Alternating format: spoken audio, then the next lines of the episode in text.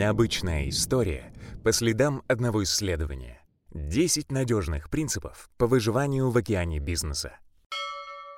Одиссея Гошо Золоторыбки. Бизнес-сказка с искринкой мудрости. Это легкая, но глубокая бизнес-сказка из-под пера консультанта и исследователя предпринимательства Ярослава Каплана знакомит нас с очень волшебной, воистину золотой и искренне симпатичной рыбкой Гошио, которая опускается в приключения в своем аквариуме в неизведанном мире за аквария. Путешествие героини — аллегория о мире предпринимательства и о жизни, основанная на результатах кругосветного и исследовательского путешествия автора по удивительному миру предпринимательства. Вода, вода, везде вода. Но только что же пить? Самуэль Кольридж. Отрывок из поэмы «Сказание о старом мореходе». Представьте себе, мой уважаемый читатель, некий огромный аквариум, в котором живет и здравствует симпатичная во всех отношениях золотая рыбка по имени Гошио. Находясь внутри этого огромного чуда-аквариума, она может самостоятельно задавать себе направление, скорость и глубину движения. В этом смысле мы можем считать нашу рыбку полностью самостоятельной. Она сама принимает все свои решения. Какую температуру в аквариуме поддерживать, чем угощаться на обед, с кем дружить, с кем воевать, какие водоросли и травку высаживать, какой уровень кислорода в воде поддерживать и так далее. Но в жизни у Гошио есть одна незначительная проблема.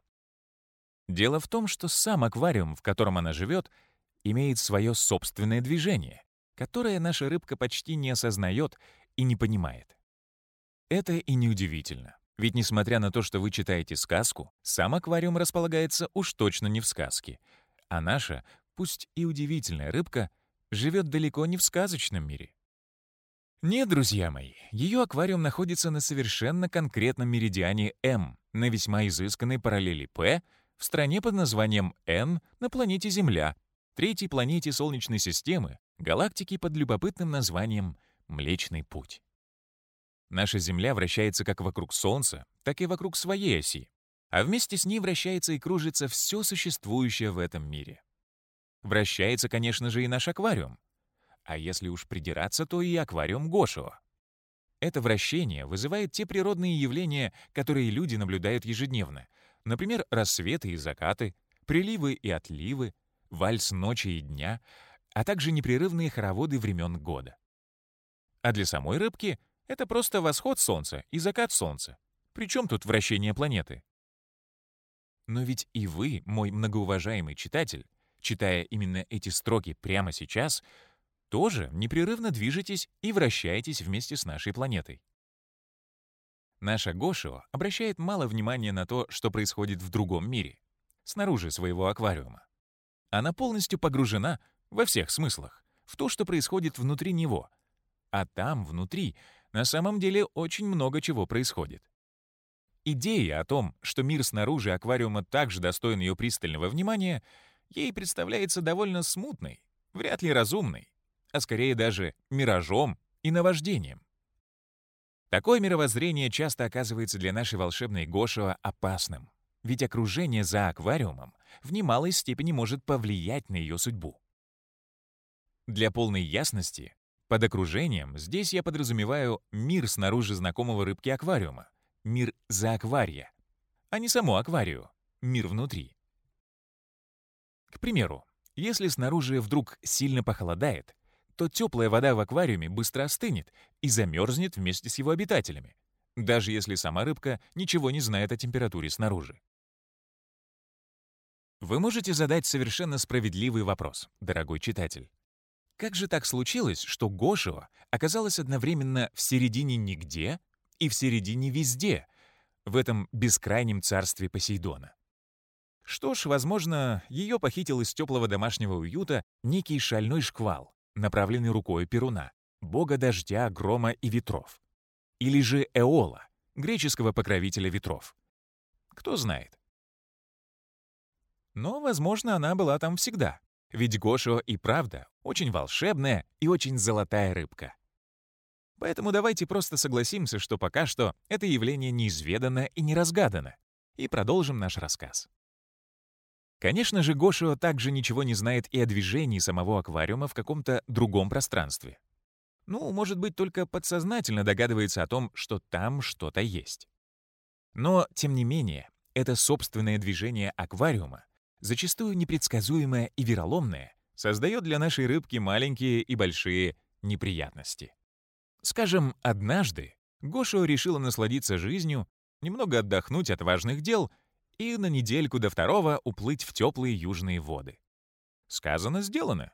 И поплыла она на юг со скоростью, ну, например, 10 км в час.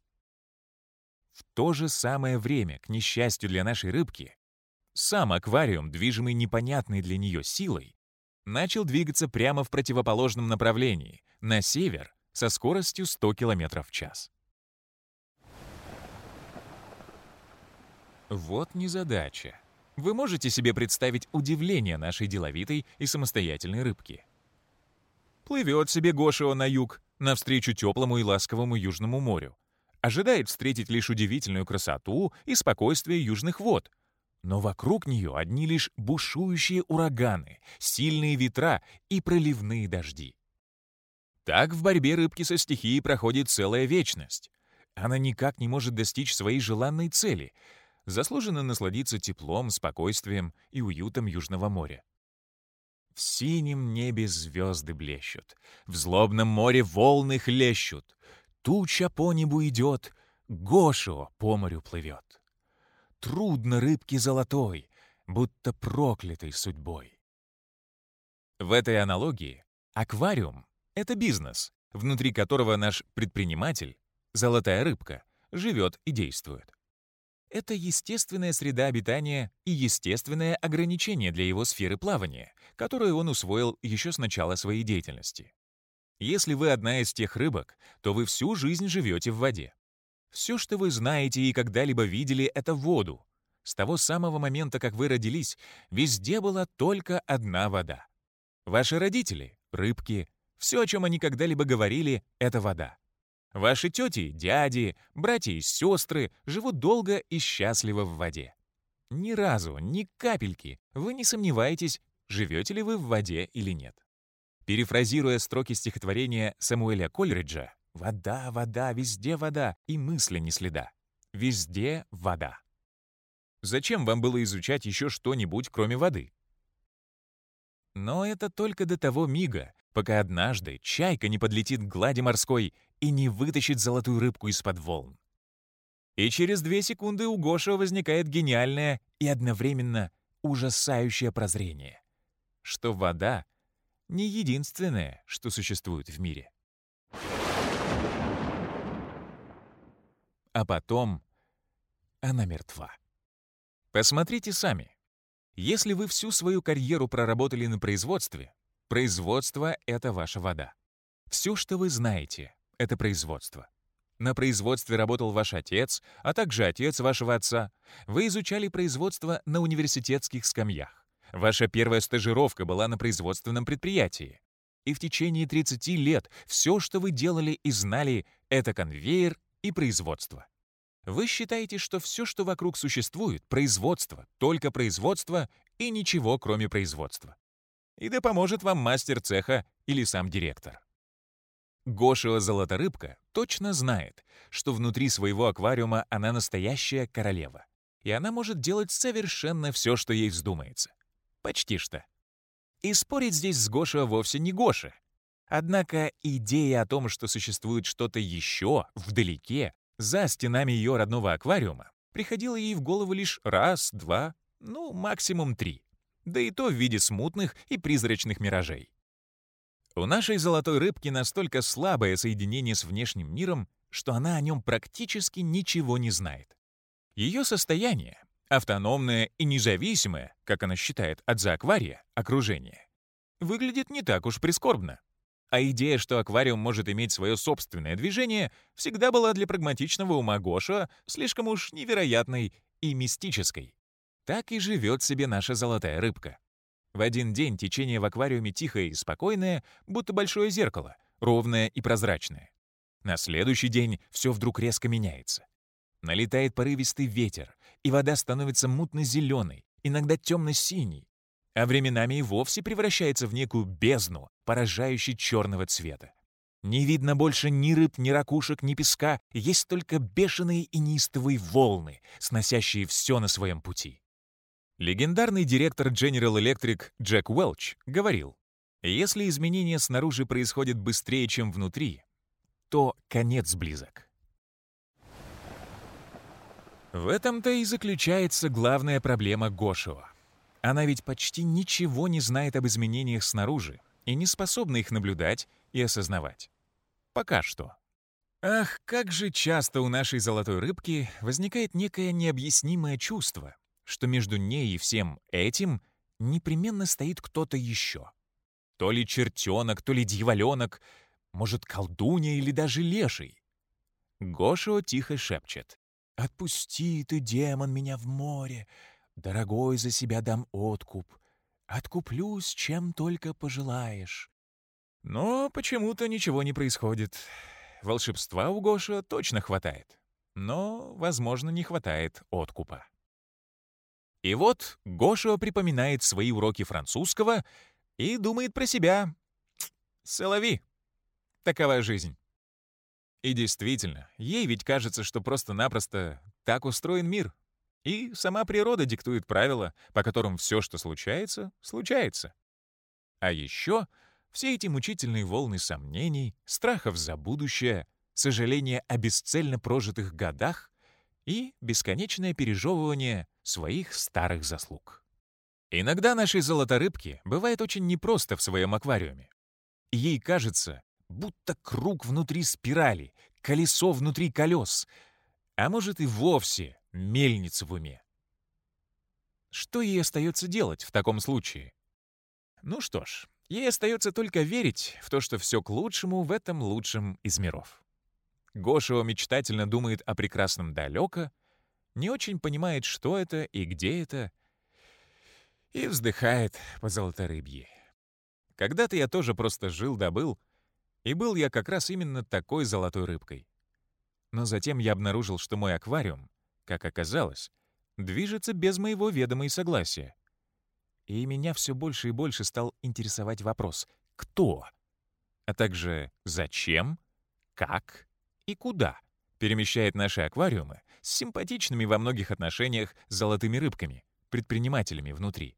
И каждый раз, когда знакомые мне предприниматели сталкивались с новой бурей на море в виде потери доли на рынке, падением продаж, ростом конкуренции, низкой вовлеченностью сотрудников и так далее, они предлагали свое решение изнутри аквариума и совершенно не осознавали тот факт, что внимание и понимание требуют не только и не столько родные воды аквариума, но и то, что находится снаружи знакомых течений, в ничем не ограниченном пространстве рынка. Любопытно, что всякий раз, когда на море шторм, наша золотая рыбка искренне удивляется тому, что с ней происходит, и почему госпожа Фортуна посылает ей все эти аквариумные перипетии не очень завидной судьбы. Но она держится, ведь ее успокаивают семь путешествий Синдбада-морехода, и Гошева вооружается убеждением, что единственный способ разбогатеть терпеливо страдать, когда ветер шатает тебя из стороны в сторону. Ведь разве Синдбад, этот великий мореход прошлого, не познал все ветра всех морей в своих семи путешествиях на пути к богатству? И, в конце концов, когда неизвестное течение заносит аквариум на Северный полюс, в своем настойчивом непоколебимом стремлении к теплым волнам, наша золотая рыбка, прямо перед тем, как навсегда замерзнуть в ледяной воде, дрожа от холода Арктики и, пораскинув полупромерзшими золоторыбьими мозгами, благоразумно приходит к выводу, что ей нужно увеличить скорость движения на юг с 10 км в час до 11 км в час, или даже до 12 км в час.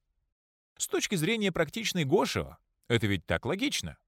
Нужно просто приложить дополнительные усилия, чтобы решить задачку и получить результат, не так ли? «Дурачина ты простофиля», — говорит рыбке Эол или Перун кто-то из владык ветров.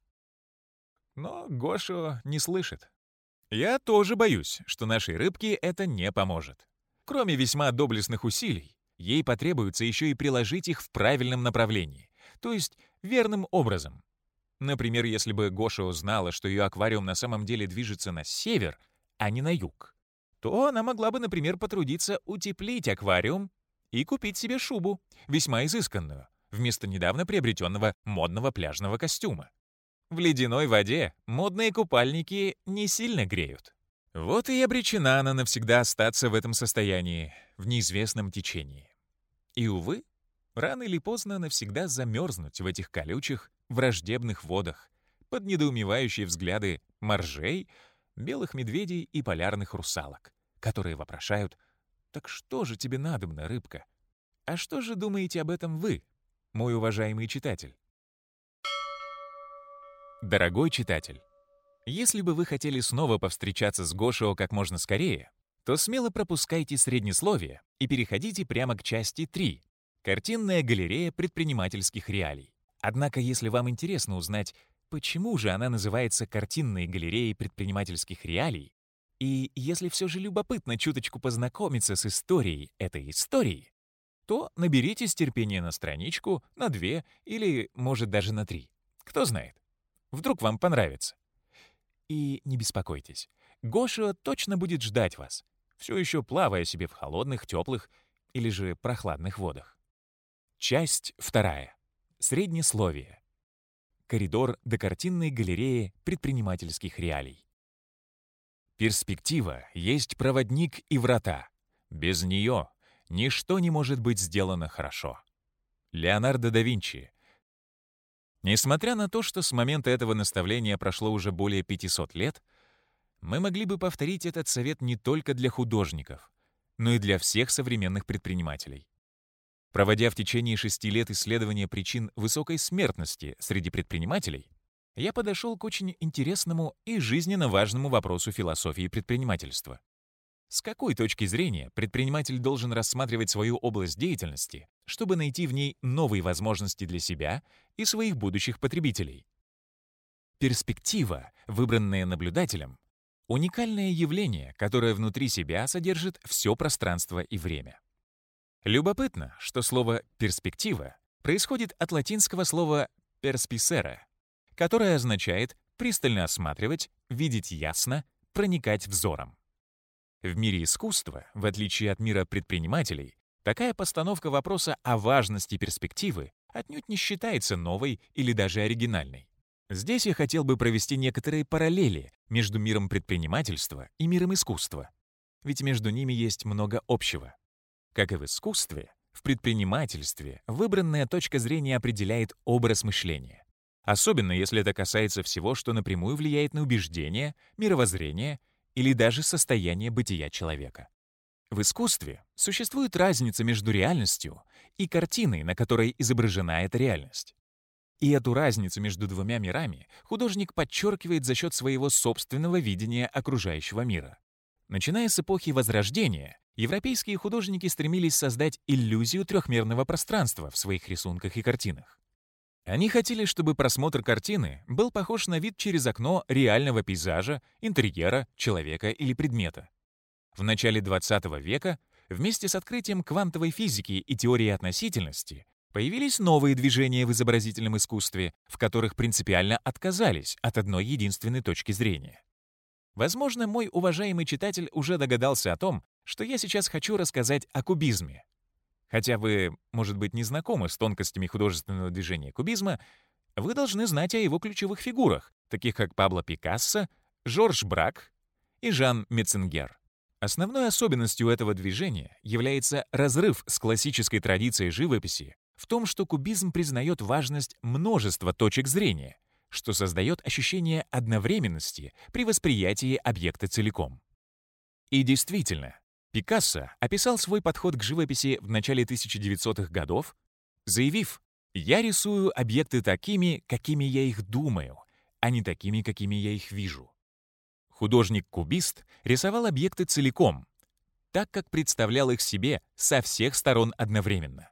Он больше не рисовал вазу с фруктами или подсолнухами, так как он видел ее своими глазами, а изображал каждую сторону объекта одновременно. Такое синхронное представление разных планов реальности и изображение предметов с разных точек зрения стало революционным подходом к искусству. Когда я размышлял о таком взгляде на искусство, то заметил прекрасную возможность провести аналогию между мировоззрением предпринимателя и мировоззрением художника-кубиста. Можно смело утверждать, что именно революционная перспектива множества перспектив и точек зрения и воодушевила меня на поиск новых точек зрения в моей области деятельности — предпринимательстве. Но самое главное в этой аналогии с кубизмом заключается в том, что я увидел в этом методе невиданную возможность трансформировать бесконечные предпринимательские размышления о том, как должно было бы быть, в новые точки зрения и новые перспективы. Эти новые точки зрения приводят нас к определенным наблюдениям, а они, в свою очередь, порождают открытия. Именно в этом и заключается идея данной истории. Продемонстрировать предпринимателям существование различных точек зрения, различных перспектив на их деятельность и на их взаимодействие с окружением. Такое понимание как раз и помогает им находить новые и творческие решения. Существует очень важный принцип, который имеет самое непосредственное отношение к творчеству. Творчество не существует в рамках известного человеческого опыта и в границах известных алгоритмов. Творчество не опирается ни на математику, ни на логику, а существует прежде всего в области воображения, той самой музы всего искусства. Творчество — это и есть тот самый мост между предпринимательством и искусством. Альберт Эйнштейн писал, «Воображение важнее, чем знание, ибо знания ограничены, тогда как воображение охватывает целый мир, стимулируя прогресс, порождая эволюцию». Моим главным художественным вдохновителем был Пабло Пикассо. На самом деле именно его картина «Le Demoiselle d'Avignon» «Авиньонские девицы» воодушевила меня написать эту сказку. Более ста лет назад Пикассо говорил, «На мой взгляд, поиск ничего не значит в живописи найти это дело. Вот и я, следуя его наставлению, ищу свою собственную перспективу, свою точку зрения на мир предпринимательства. Думаю, что в немалой степени мне это удалось, но поиск далек от завершения. Тем не менее, я считаю важным поделиться своими находками с моим уважаемым читателем-предпринимателем. В этой книге каждая отдельная точка зрения представлена в виде картины наблюдения, которая открывает перед читателем, а может, наблюдателем, уникальную перспективу на его деятельность. А выставка таких картин наблюдений уж тем более дарит нам панорамный вид на 360 градусов с разных ракурсов и точек зрения. Именно в стиле кубизма. В качестве аналогии можно представить, что читатель-наблюдатель посещает некую виртуальную художественную галерею, где целая кавалькада таких картин наблюдений. Этим термином я пользуюсь, чтобы описать различные обстоятельства, факты и факторы, которые влияют как на аквариум в целом, так и на конкретный результат, к которому стремится золотая рыбка, предприниматель. Все эти картины наблюдения тесно связаны, и зачастую их невозможно разграничить. Ведь все они представляют из себя взгляд на один и тот же объект — предпринимательство, только с разных точек зрения. Как и в галерее, в реальном мире предпринимательства все эти размышления, заключения, идеи и эмоции о бизнесе часто переплетаются в сложный замысловатый лоскутный узор, порождая всякого рода особенности, нюансы и даже странности в мышлении золотых рыбок, а выражаясь менее образно, в мировоззрении предпринимателей. Тем не менее, каждая из этих картин наблюдений нацелена на какую-то одну особенность такого мышления с целью дать читателю возможность посмотреть на это с совершенно разных и иногда неожиданных сторон. Так что я очень рад, мой уважаемый читатель, от имени Гошио пригласить вас в эту удивительную художественную галерею картин наблюдений. И пускай, как говорил великий Денис Дидро, вы найдете необыкновенное в обыкновенном и обыкновенное в необыкновенном. Часть третья. Галерея предпринимательских реалий имени Гошио. Если вам пока еще не удалось прогуляться по коридору до картинной галереи предпринимательских реалий, иными словами, если вы еще не прочитали среднесловие, и даже если вы там все же побывали, позвольте рассказать вам, что, проанализировав возможные стратегии Гошо, я решил поделиться с вами десятью важными наблюдениями, которые, с моей точки зрения, во многом и определят ее дальнейшую судьбу. И Сократ, и Декарт, и Вольтер говорили о важности определения и понимания терминов. Чтобы отдать должное этим великим мыслителям и случайно не запутать моего уважаемого читателя, я бы хотел сказать, что картинная галерея предпринимательских реалий и галерея картин наблюдений — это одно и то же. Не зря же многие уважающие себя музеи, страны, корабли и даже боги и богини называют себя по-разному. Читайте третье наблюдение. Разве можем мы нарушать такой важный обычай? Картины наблюдения — это творческие шедевры нашей галереи. А новые или разнообразные реальности — это то, к чему и сводится как искусство, так и искусство предпринимательства. Две точки зрения, два названия. Что же, не будем больше медлить. И галерея, и Гошо ждут с нетерпением. Не забывай про зоакварие. Первое наблюдение. Окружение важно. Или не забывай про зоакварие. Большинство людей, подобно Гошо, не задумываются об окружающей среде снаружи своего аквариума. Это неведение доходит до того, что они даже не задумываются и о том, что вокруг них вообще существует какая-либо среда. Но тем не менее, такая окружающая среда есть. Пусть мы о ней и не думаем. Давайте, например, рассмотрим такую аналогию. У нас есть картина огромного размера, написанная Мане, Мане, а еще лучше Пикассо, и небольшой фрагмент этой картины. Человек, который способен наблюдать лишь крошечный фрагмент этой картины, тем не менее полностью уверен в том, что он уже понимает всю картину целиком, даже несмотря на то, что изображение в тысячи раз превышает размер той ее части, которая для него доступна.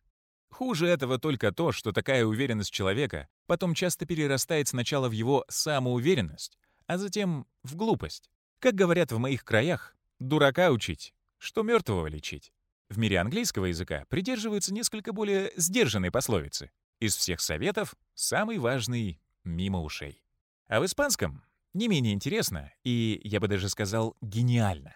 Невозможно научить дурака ходить прямо. Слово «конгрехо» означает как рак, так и дурак. Недаром, видимо, Пушкин придумал эпиграмму «Рыба и рак, кандыба-дурак». Не могу не заметить и японское выражение. Дует теплый восточный ветер песней весны, но кобыли все равно. Там что, не говорят по-акварийски? Второе наблюдение. Законы не универсальны. Или там что, не говорят по-акварийски? Можно начать это наблюдение, процитировав известную латинскую сентенцию «Quod licet Jovi non licet bovi», что дозволено Юпитеру, не дозволено быку. Нечестно, но, увы, зачастую так. Но дело не только в том, кому, но также и где. А что, если бы Юпитер оказался бы среди людей, верящих в иных богов? В романе Марка Твена «Принц и нищий» Эдвард — принц, и Том — нищий, очень похожие друг на друга, решают поменяться местами и очень быстро понимают, что законы и правда не универсальны. Что ж, вернемся к нашей золотой рыбке. Гошу, находясь внутри аквариума и разглядывая все то, что находится за его пределами, полагает, что жизнь там, за бортом, точно такая же, как и внутри ее родных аквариумных вод. Все вокруг снаружи очень похоже на то, что внутри. Язык, повадки и поведение других рыбок, подданных за аквария, за аквариумом выглядит точно так же, как и у нее. Так что ей кажется вполне разумным считать большой мир за аквария увеличенной во много раз копией ее собственного аквариумного мира — акварии. Но если бы Гошио повстречалась в зоакварии с ядовитой медузой, ее мнение весьма вероятно изменилось бы резко и сильно. Но давайте надеяться, что этого не произойдет. Только вот наша рыбка не знает, что жизнь за аквариумом сильно отличается от жизни внутри него. Аналогично рыбке в воде, предприниматель и его продукты не существуют сами по себе, в отдельности от своих потребителей, в каком-то вакууме, вне определенного окружения. Они всегда существуют в очень определенном контексте взаимодействия со своими потребителями.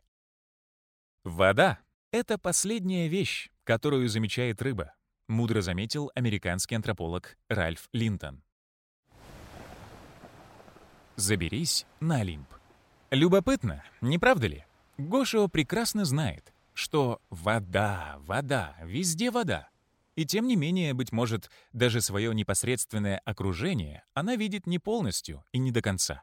А это как раз и приводит нас к следующему, третьему наблюдению. Третье наблюдение. Смотри оттуда, откуда видно. Или заберись на Олимп. О вещах можно судить с разных точек зрения. Они же точки наблюдения или точки восприятия. Наше восприятие окружения всегда зависит от выбранной нами точки наблюдения. Два человека смотрят на один и тот же предмет и часто воспринимают его совершенно по-разному.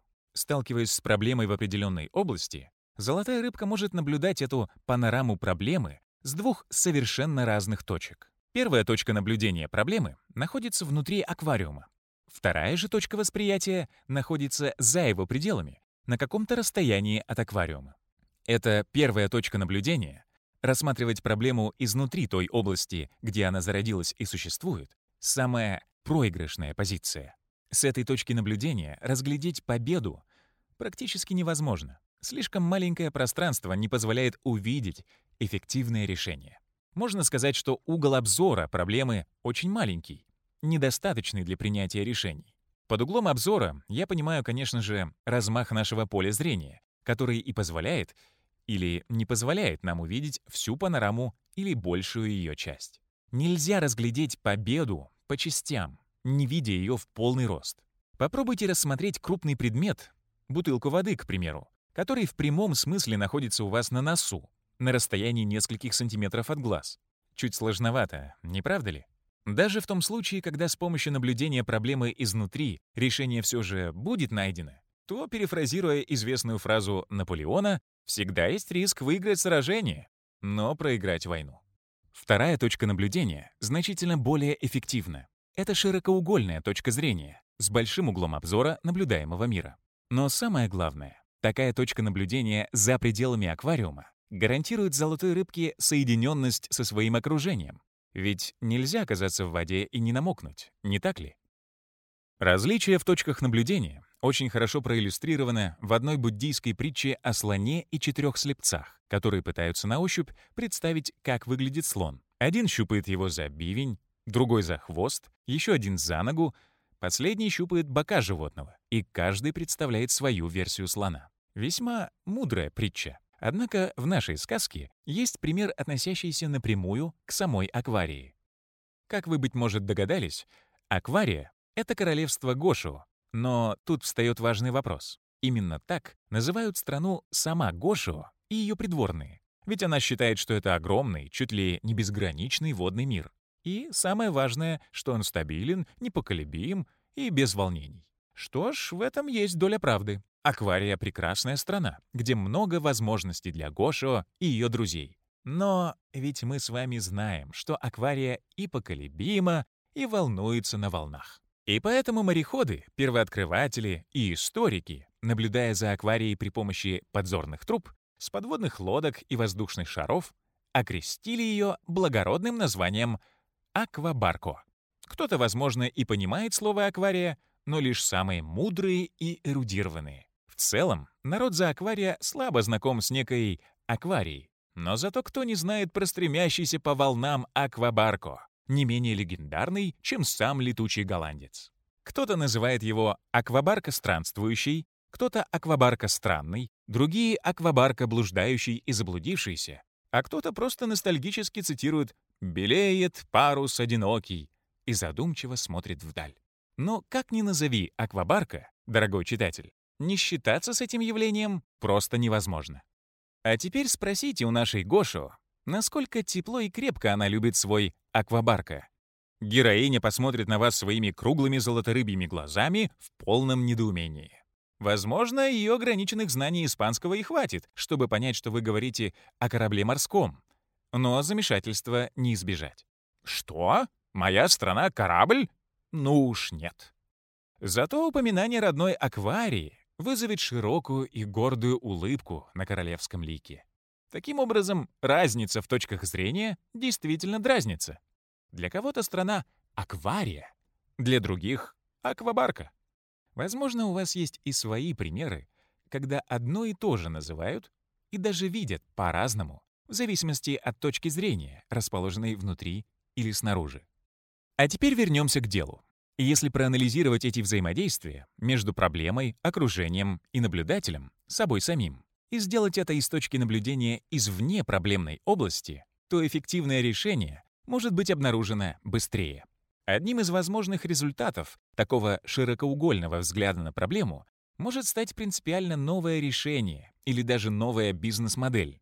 Например, принципиально иное решение может означать волшебную трансформацию того, что большинство людей считает затратами, в первоклассный источник дохода. Причина и следствие. Четвертое наблюдение. Причина, следствие и соединение. Или принц и лис. Четвертое наблюдение вытекает из третьего и заключается в том, что для того, чтобы перестать полностью зависеть от своего окружения и, так сказать, заслужить право голоса, Гошио следует раздвинуть стенки своего тесного аквариума с тем, чтобы вместить в него часть того, что раньше было окружающей средой.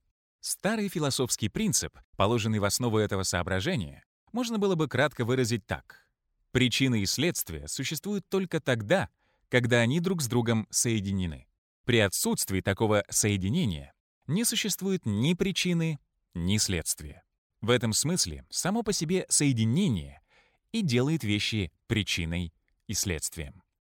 Любопытно заметить, что все лишенное подобного соединения неизбежно окажется следствием в реальном мире. Однажды лис сказал маленькому принцу, «Ты для меня пока всего лишь маленький мальчик, точно такой же, как сто тысяч других мальчиков, и ты мне не нужен, и я тебе тоже не нужен. Я для тебя всего только лисица, точно такая же, как сто тысяч других лисиц. Но если ты меня приручишь, мы станем нужны друг другу. Ты будешь для меня единственным в целом свете, и я буду для тебя один в целом свете. Как вы думаете, дорогой читатель, разве эти мудрые слова не о соединении?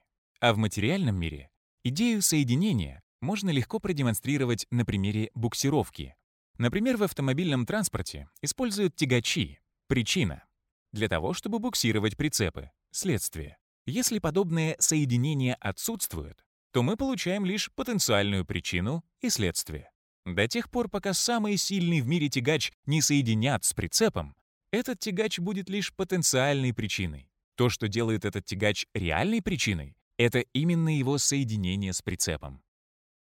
В этом-то и заключается основная ошибка, которую можно допустить в предпринимательстве. Развивать свой продукт и развивать отношения с клиентами без возведения надежного моста, эффективного и надежного соединения предпринимателя с его потребителем. В этом смысле предпринимательство сводится скорее к построению такого соединения между предпринимателем и клиентами, чем просто к продуктам или клиентам в отдельности. Гошио Македонская. Пятое наблюдение. Расширьте границы понимания. Или Гошио Македонская. Александр Македонский не проиграл ни одной битвы, 20 из которых считались значимыми и за 13 недолгих лет расширил Македонию до размеров крупнейшей империи античного мира на тот момент. Мы не предлагаем Гошева соревноваться с Александром, но чуть-чуть расширить границы можно. Раздвигая стенки своего аквариума и увеличивая общий объем жилого пространства, Гошуа может получить больший контроль над окружением по той простой причине, что ей удалось забрать часть зааквариумного окружения под свои аквариумные нужды. А кроме того, Такое положение дел увеличивает угол обзора на свою непосредственную среду обитания. Теперь она может наблюдать больше взаимодействий внутри своего расширенного аквариумного пространства. Если говорить о пространстве, позвольте мне чуть пофилософствовать, но не без пользы, конечно, и связать несколько наблюдений. Третье — точки зрения. Четвертое — причины и следствия. И пятое — пространство. Для начала стоит заметить, что точки зрения и пространство зависят друг от друга.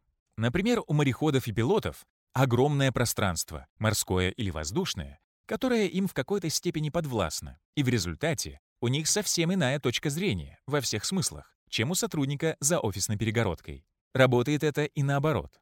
Изначальная точка зрения великих первооткрывателей, таких как Васко де Гама, Колумб, Амундсен и Беринг, как раз и приводит их к тому, чтобы пуститься в приключения по чуть ли не безграничному пространству. Определение, которое некий человек дает слову «предпринимательство», это тоже конкретная точка зрения. Насколько широким и всеобъемлющим должно быть предпринимательское пространство? Такие гиганты предпринимательства, как Стив Джобс и Илон Маск, смотрят на это с определенной точки зрения и поэтому играют на мировой или даже космической арене, а кто-то другой довольствуется просто магазинчиком в своем городке. И наоборот, представления и идеи о пространстве могут определять чью-то сферу предпринимательства, примеру, торговцы Великого Шелкового пути, пусть и были ограничены в технологиях, знали, что существует Европа, Восток, а также пространство между ними, и вели торговлю за тысячи километров. А кто-то считает, по каким-то своим причинам, что его пространство ограничено и торгует в своем квартале. Стоит сказать, что пространство, которое подвластно человеку, в первую очередь в его же разуме, определяет и его ресурсы. Звезды и гении среди деятелей искусства, ученых, правителей и предпринимателей пользуются идеями и ресурсами со всей планеты. Нравится вам Голливуд или нет, но он точно привлекает таланты со всего мира, со всех уголков Земли. И, конечно же, именно чье-то игровое поле, пространство, и определяет, где происходит тот самый дуэт причины и следствия. Связь причины и следствия — общий принцип жизни, но на арене предпринимательства это превращается во взаимодействие между предпринимателем и клиентом. Они поочередно принимают на себя роль причины и следствия. Именно так и связана между собой эта троица наблюдений. Узник страха. У разных золотых рыбок будут разные способы отбирать у зоаквариумья жизненно важное для них пространство. Но есть одно важное правило, которое будет определять эту способность. Это и будет шестым наблюдением, которым я хотел бы с вами поделиться. Шестое наблюдение. Свобода или уют. Или узник страха. Способность раздвигать стенки аквариума и, соответственно, увеличивать свой угол обзора зависит главным образом от уровня того, насколько хорошо Гошио сможет понять окружение за своим аквариумом. Окружение оказывает на аквариум существенное влияние и определяет как направление, так и скорость его движения, а значит во многом и судьбу его счастливых и суетливых обитателей внутри аквариумного мира. Без понимания окружающей среды за бортом своего аквариума золотая рыбка даже не захочет приближаться к его стенкам, а будет держаться в безопасных, пусть и весьма тесных водах, вдали от неведомых и неизведанных течений другого, за аквариумного мира. Ведь каждый раз, когда она приближается к опасной границе между этими двумя мирами, своим миром, акварией и за аквариумьем, Гошио чувствует ничем не ограниченный страх. Как сказал римский историк Солюстий, большинство людей отказываются от свободы из-за страха. Как же это верно! Также Гоша поступила бы мудро, прислушавшись к глубоким и бессмертным словам пророка из одноименной книги. «Или вы знаете лишь довольство и жажду довольства, коварного чувства, что закрадывается в дом гостем, затем становится хозяином, а после и владыкой? О да, оно становится укротителем, крюком и плетью, превращая в марионетки ваши более высокие чувства. Пусть у него и шелковые руки, но сердце его железное.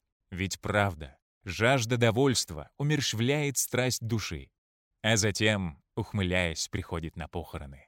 Халил Джибран, автор книги, цитируемой выше, также написал «Жизнь без свободы, как тело без духа». Что ж, дух у Гошио есть, как и вдохновение. Но так или иначе, в своем вдохновленном стремлении к свободе Нашей золотой рыбке придется стать первооткрывательницей неизведанных рыночных глубин за аквариумья и познакомиться, а еще лучше подружиться с их обитателями. Что ж, это нас как раз подводит к нашим последним четырем наблюдениям. За край Земли. Седьмое наблюдение.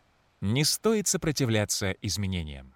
Или за край Земли. Для того, чтобы направить свое внимание на окружающий мир и начать его исследовать, Гошио придется изменить свое мировоззрение. Ее ограниченное аквариумное мировоззрение создало такое сопротивление изменениям, которое и сформировало ее комфортное, но ограниченное существование, отраженное в зеркале ее судьбы всем тем, к чему она привыкла с самого начала. Это в конце концов сыграло с ней злую шутку и заточило ее внутри аквариума. Здесь, однако, есть еще один важный философский принцип, который заключается вот в чем.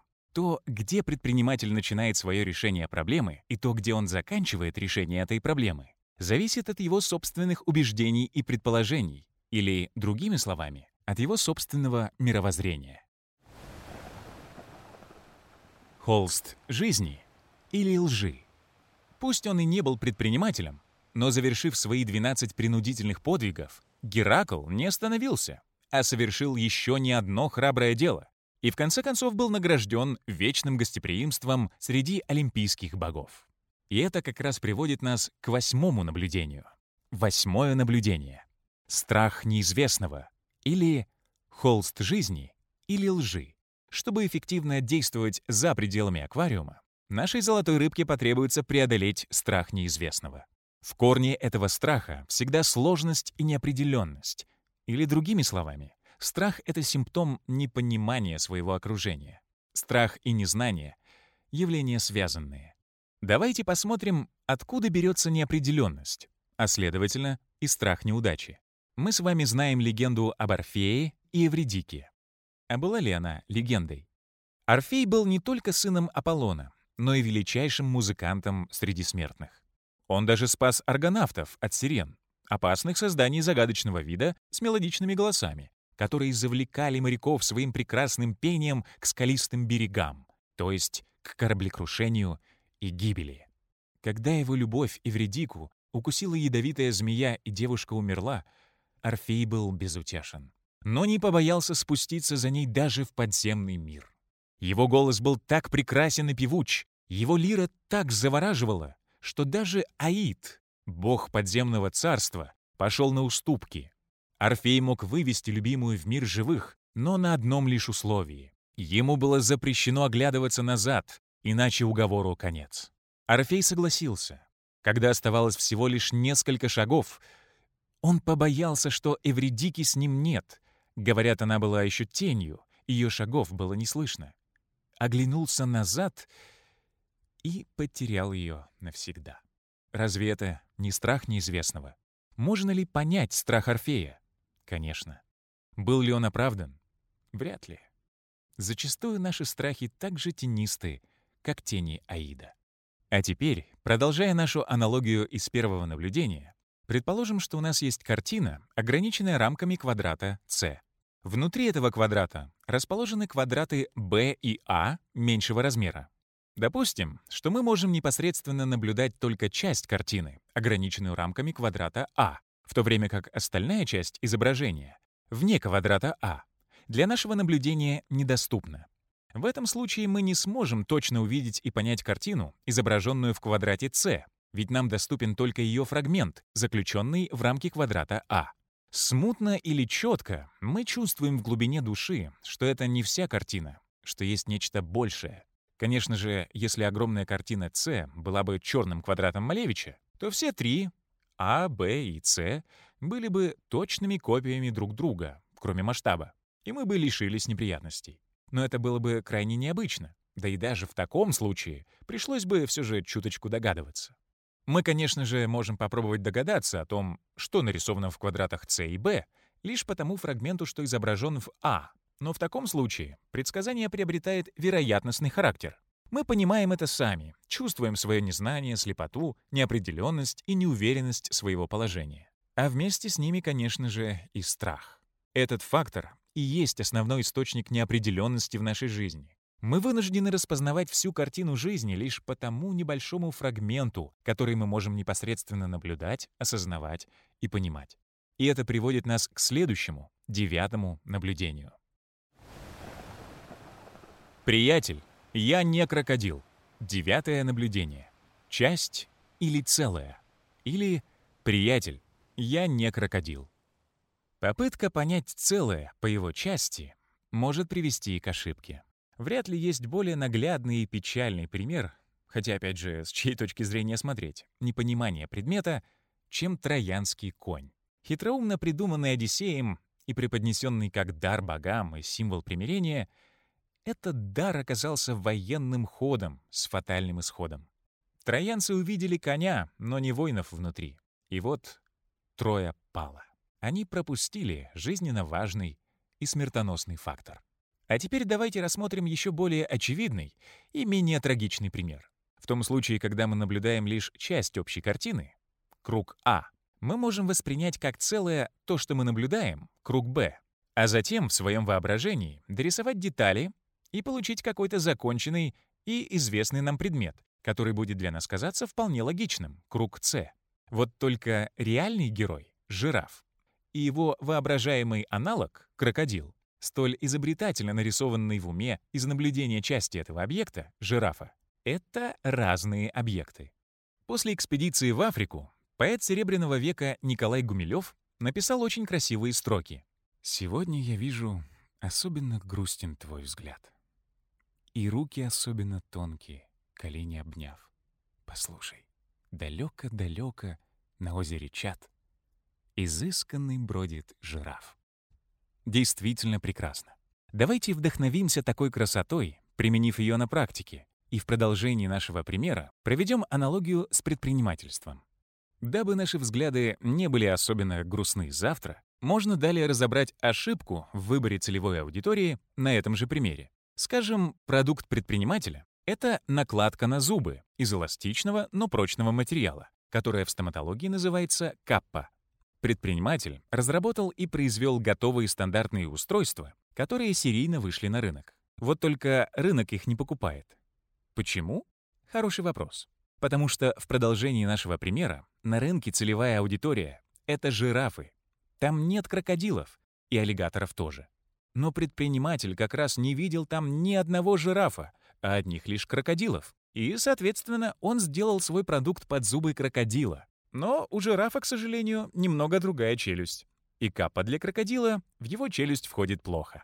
Однако худшее, как оказалось, это то, что передние зубы у жирафа есть только на нижней челюсти, а на верхней их нет. Зато там есть плоская мозоль, к которой зубы нижней челюсти прижимают ветви, чтобы отщипывать с деревьев свой обед. Увы, теперь получалось так, что лишние зубы от каппы крокодила не только мешают ему отщипывать ветви, но также не дают ему закрыть рот. Только вот жирафы не могут долго ходить с открытым ртом. В общем и целом, Жирафам эта конструкция совсем не понравилась, и они ее больше не покупают. Вот так-то все и было. С первого взгляда моему читателю может показаться, что этот пример уж слишком. Я с вами соглашусь. Но если вы внимательно посмотрите вокруг, то я почти уверен, что вы найдете множество примеров с живыми аналогичными ошибками. Волшебная формула Гошио. И последнее, десятое наблюдение — как раз поможет нашей симпатичной рыбке Гошо научиться определять оптимальные размеры аквариума и понимать основные принципы того, как все устроено в ее окружении. Давайте же перейдем к этому наблюдению. Десятое наблюдение. Оценка окружения или волшебная формула Гошио. Существующие границы аквариума можно рассчитать с помощью четырех волшебных шагов. Перед тем, как перечислить эти шаги, будет справедливо рассказать, Зачем вообще нужно определять границы собственной акварии? Причин немало, но приходит на ум одна, достаточно важная. Если вы знаете, где заканчивается ваша собственная аквария и начинается зоаквария, то вы также знаете, кто друг, а кто враг, кто товарищ, а кто соперник. Или пусть не соперник, но просто не член вашей команды. И тогда понятнее, кому и чему быть приверженным и на что полагаться в своих решениях. Конечно же, это не значит, что мы собираемся по-настоящему воевать за акварием. Война — игра безумцев. Нет, нас интересует всеобъемлющая панорама, и вариант выигрышный для всех. Но все же понимание границ игрового поля дает и знание того, где свой, а где чужой, какие врата наши, а какие соперника. Вряд ли это навредит, не так ли? Пожалуй, такое понимание полезно, чтобы случайно не забить гол в свои же ворота или не сделать подкат своему товарищу. А ведь данная ошибка совершается в жизни слишком уж часто, увы. Ну что ж, я рассказал зачем. А теперь давайте поговорим о том, как происходит такой подсчет. На первом шаге золотой рыбке нужно определить те проблемы, которые являются для нее достойными объектами изучения в своей нынешней деятельности. Второй шаг сводится к определению подходящих способов изучения этих проблем. На третьем шаге требуется определить набор объяснений, приемлемых для самой золотой рыбки, того, почему данные проблемы существуют. Что любопытно, любое объяснение успокоит рыбку в той или иной мере, но лишь верное объяснение по-настоящему поможет. На четвертом шаге необходимо найти подходящие методы для решения выбранных проблем. Из этого наблюдения следует, что два различных аквариума обладали бы весьма различными формулировками проблем, разными способами их изучения, неодинаковыми объяснениями этих проблем и уникальными способами их решения. Таким образом, различия и сходства между двумя и более аквариумами определялись бы именно этими четырьмя основными факторами. В этом и заключается простой секрет успеха. И об этом волшебном секрете я расскажу вам более подробно в отдельной истории, мой уважаемый читатель. Не путайте таксиста с полицейским. Наблюдение в подарок. Учитесь различать. Или не путайте таксиста с полицейским. Это наблюдение можно назвать по-настоящему последним, совсем не запланированным и подарочным. В реальной жизни способность сравнивать различные объекты между собой связана со способностью их различать. Эта способность различать представляет из себя краеугольный камень для любой осознанной деятельности человека. Я бы даже сказал, краеугольный камень для здравомыслия человека в принципе. Согласитесь, что если человек начинает путать стул и стол, или путает зубную щетку с зубной пастой, такси с полицейской машиной, Гермеса с Геркулесом, сказку со сказкой, то, в конце концов, это ни к чему хорошему его не приведет. Афина — греческая богиня мудрости, рукоделия, а также защитной войны. Также она покровительница многих героев, которая помогала Персею, Одиссею и Ахиллу. Афродита — богиня красоты, любви, страсти и продолжения рода. Обе гречанки, и обе прекрасны, но отличий немало. Подумайте, что бы случилось, если бы кто-то их перепутал? Если бы Парис, когда судил конкурс красоты богинь, отдал бы яблоко Афине, надеясь получить в награду Елену Прекрасную, то, скорее всего, яблоко, что Парис вручил победительнице, прославилось бы как яблоко глупости, а не раздора. Что ж, все сводится к тому, что не стоит путать Афину с Афродитой. Но что не менее важно для нашей истории, умение различать, в принципе, очень полезный навык. Не думаете? Если мы не умеем сравнивать и различать, то как же мы тогда сможем пролить свет, например, на то, почему одна рыбка выживает, в то время как другие рыбки в соседних аквариумах гибнут? Именно поэтому способность различать и есть святой грааль в искусстве, в искусстве предпринимательства, человеческих отношений и даже в самом искусстве жизни. Послесловие. Уважаемый слушатель, недаром написано в «Одиссее» «Бывает время для речей, бывает и для сна». Спать, быть может, и рано, но настало время попрощаться. А точнее сказать вам «до новых встреч». Ведь я и правда уверен в том, что мы с вами скоро обязательно встретимся на ревущих штормовых волнах рынка за аквария и вместе отчалим прочь от теплых аквариумных течений старого, хоть и комфортного мира, так стремительно уходящего в небытие. В наших краях сказки зачастую заканчиваются так. Вот и сказки конец. А кто слушал — молодец. А в арабском мире говорят «это мой рассказ», и я запрятал его у тебя в груди. Что ж, я и правда надеюсь, что мой рассказ останется у вас в груди, в сердце, в разуме, везде. Искренне ваш. Ярослав Каплан. Автор.